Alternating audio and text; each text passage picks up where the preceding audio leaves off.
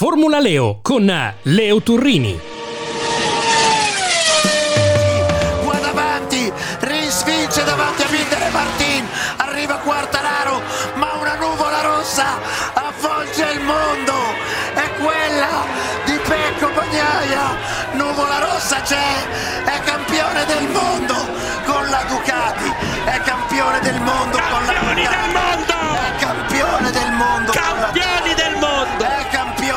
mondo, sono campioni del mondo. Siamo Beh, mi sembrava doveroso. L'impresa della Ducati e di Pecco Bagnaia ha riscritto la storia, è il trionfo della rossa su due ruote.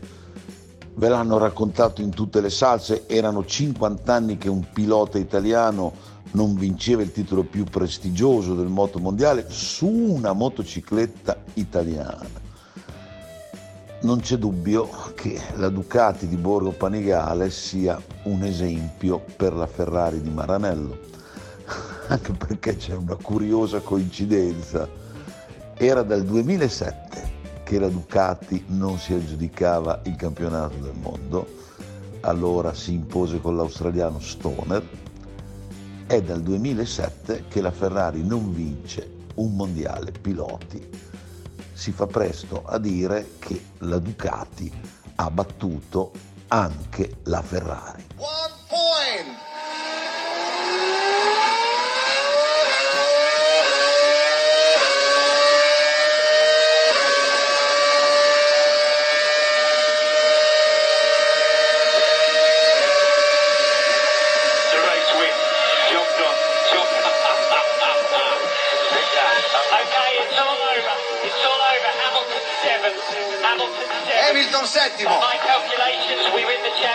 By one.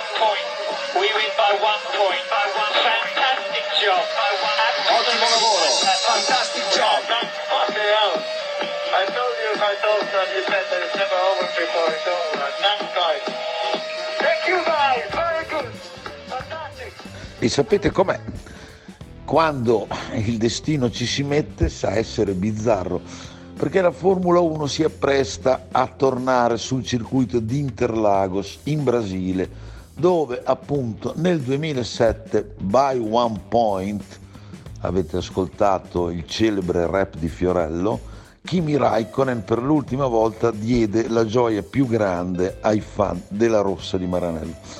Ora io credo senza retorica che in Ferrari debbano studiare un po' la lezione dei cuginetti di Borgo Panigale perché sappiamo benissimo come Ducati per tante stagioni sia stata considerata la piccola, insomma vorrei dire quasi una versione a due ruote di Davide contro i Golia giapponesi, Yamaha, Honda, Suzuki, bla bla bla. E però alla fine l'ingegno, la creatività, vorrei dire la passione e la cultura di personaggi come Claudio Domenicali e l'ingegnere Dalligna hanno prodotto questo straordinario esito sublimato da Pecco Bagnaia. Ecco, sono realtà diverse, ovviamente non mi permetterei mai di confondere il motociclismo con la Formula 1, però ci sono esempi, meglio ancora come ho detto poco fa, lezioni che si possono meditare e studiare ed è quello che io credo, by one point, che in Ferrari debbano assolutamente fare.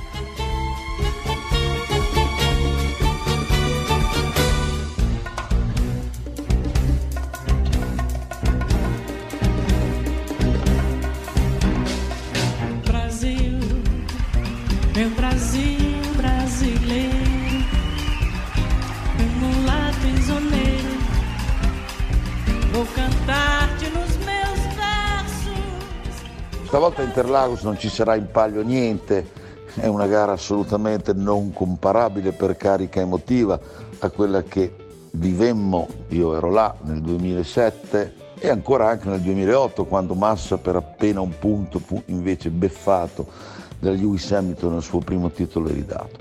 Proprio Hamilton può essere il protagonista di Interlagos perché è ancora alla ricerca della prima vittoria stagionale, la Mercedes è in grande spolvero. Tra l'altro in Brasile viene anche disputata l'ultima sprint race dell'anno il sabato.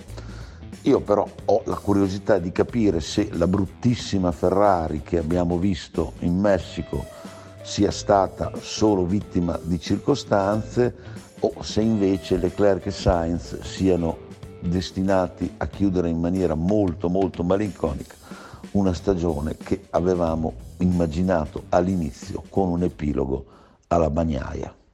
Adeus!